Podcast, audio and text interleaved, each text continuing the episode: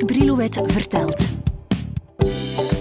Een swingende podcastreeks over de meest iconische hits en hun al even legendarische uitvoerders. Sorry dat ik meteen met de deur in huis val, of beter gezegd met een vraag. Ben je een fan van James Bond? Of heb je al een film van hem gezien?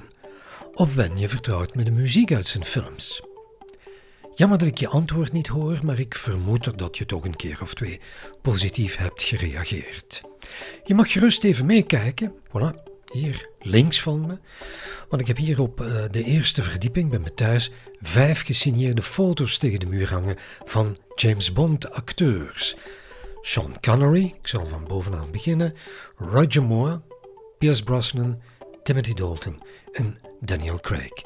En daarboven hangen de originele soundtracks op vinyl nog wel van Dr. No, From Russia With Love en Goldfinger. Die laatste zal ik toch wel een keer of zes gezien hebben en dankzij de muziek die daarin opduikt, ben ik sindsdien een enorme fan van de componist John Barry geworden en ook gebleven. En ik ben ook een fan geworden van Shirley Bassey, die daarmee met de soundtrack een enorme sprong in haar internationale carrière maakte. Dat verdient extra tekst en uitleg. John Barry die hoor je in één adem te noemen samen met de muziek van de James Bond films.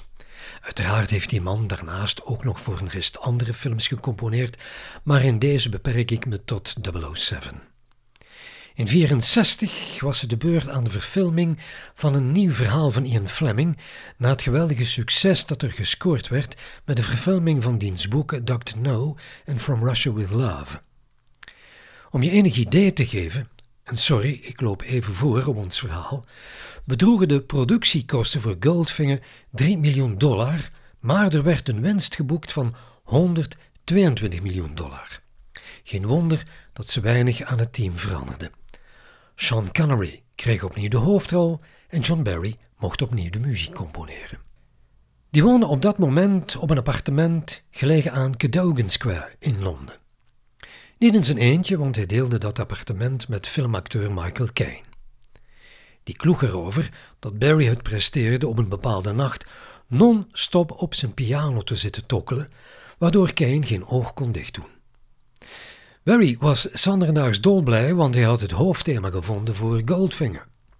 Dat was het belangrijkste, want hij had met regisseur van dienst, Guy Hamilton, afgesproken dat hij op dat thema variaties zou schrijven die dan regelmatig in de film zouden te horen zijn. Hij had namelijk vooraf met de regisseur al de shots bekeken waar muziek moest te horen zijn. Hamilton die was meteen tevreden.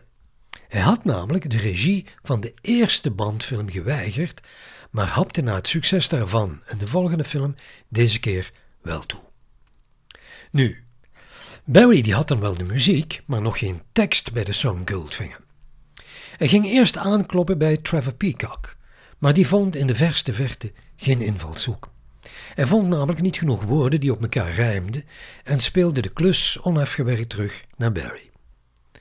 Nu ging die, toevallig denk ik, elke vrijdag lunchen in de bekende Pickwick Club in Newport Street in Londen. En daar ontmoette hij het bekende musical duo Anthony Newley en Leslie Wickes. Goed voor een aantal toppers in het genre. Barry nodigt hen beiden uit op zijn appartement, waar hij hun het nummer op de piano voorspeelt. Leslie en Anthony die kijken elkaar meteen aan. En die wijzen Barry erop dat de beginnoten je reinste plagiaat zijn. Die lijken gewoonweg op de beginnoten van de song Moon River. Ik zal u even voorfluiten, in zover ik het kan. Moon River gaat als volgt.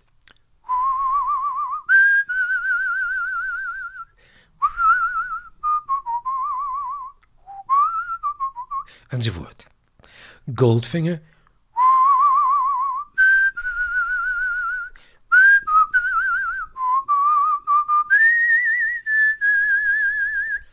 Ik hoop dat dat een beetje klinkt. Barry die kijkt schroen door die opmerking, maar voor de rest doet hij alsof zijn neus bloedt.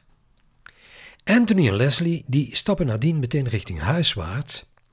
Het was wel even zoeken, maar toen ze op die idee kwamen van, en dat is de begintekst, Goldfinger, is the man with the Midas touch, waren ze vertrokken. De 14e mei trekt Barry met Newley naar de studio om daar snel twee demoversies in te blikken, Want Newley en Brickers die hadden een vakantie gepland in het Italiaanse stadje Portofino. Vooraf had John Barry al enig idee wie hij zou vragen om de song in te zingen. Het moest sowieso een zangeres zijn met een nogal brute, rauwe stem. Iemand die net zo ondeugend klonk als James Bond eruit zag. Barry die kende Shirley Bassey behoorlijk goed, want hij had nog haar orkest begeleid tijdens de maand december van het jaar voordien tijdens Bessie's theatertournee. Mag ik even, je neemt me dat wel niet kwalijk, van de gelegenheid gebruik maken Dame Bessie nader aan jou voor te stellen. Ze was in Cardiff geboren in een armetierig gezin van zeven kinderen. Papa was Nigeriaan, mama een typisch Britse mam. Bassie had daardoor een mooi kleurtje, maar daar werd ze in die tijd nogal op aan en nagekeken. Ze was ook nog eens een mooi kind en ze oogde heel sexy. Ze kon een aardig toontje zingen, maar ze was altijd beschaamd als er iemand langskwam en ze van haar mama moest laten horen hoe goed ze dat wel kon. Studeren deed ze ook niet graag. Op haar vijftiende gaat ze al optreden in de Londense cast van de musical Memories of Jolson, die in de maand juni van 53 in première ging. Nadien leert ze de knepen van het vak in de Londense cast van de Amerikaanse musical Hot from Harlem. Maar op haar zeventiende geraakt Bessie zwanger en zal nadien jarenlang volhouden dat dat kind haar jongste zusje is. Op liefdesgebied is het leven van Bessie een echte ramp. Je reinste drama, maar daar ga ik nu niet verder op in. Ze scoort haar eerste hit met Kiss Me Honey Honey Kiss Me, maar laat pas echt horen wat ze in huis heeft wanneer ze platen gaat opnemen met onder meer de band van Nelson Riddle. Om je ervan te overtuigen dat Bessie in eerste instantie eigenlijk geen zin had om zangeres te worden, Shirley in her own words. I always sang. My mother said, you know, I, I could sing before I could walk or talk, you know, which was a great joke in our house. Um, I always sang, but I but I didn't think to, that I would make a profession of it, that I'd become famous. I wanted to be an air hostess, a nurse, a model. I mean, I changed every year. I went to my mother and said, oh, I want to be a model. And I never wanted to be a singer. That's that's the amazing part. Well, because everybody was saying, "Be quiet" when I when I when I came out spontaneously, you know, or if I if I was if I was a little bit depressed and happy, uh, I, I would sing, and then I'd be all right. But not every, not everybody else was. and it was surprising that I became a singer because I didn't have any encouragement. Even when I left school and went into a factory, I would suddenly burst into song at, at the conveyor belt. You know. and the supervisor would say, "Bassy, shut up."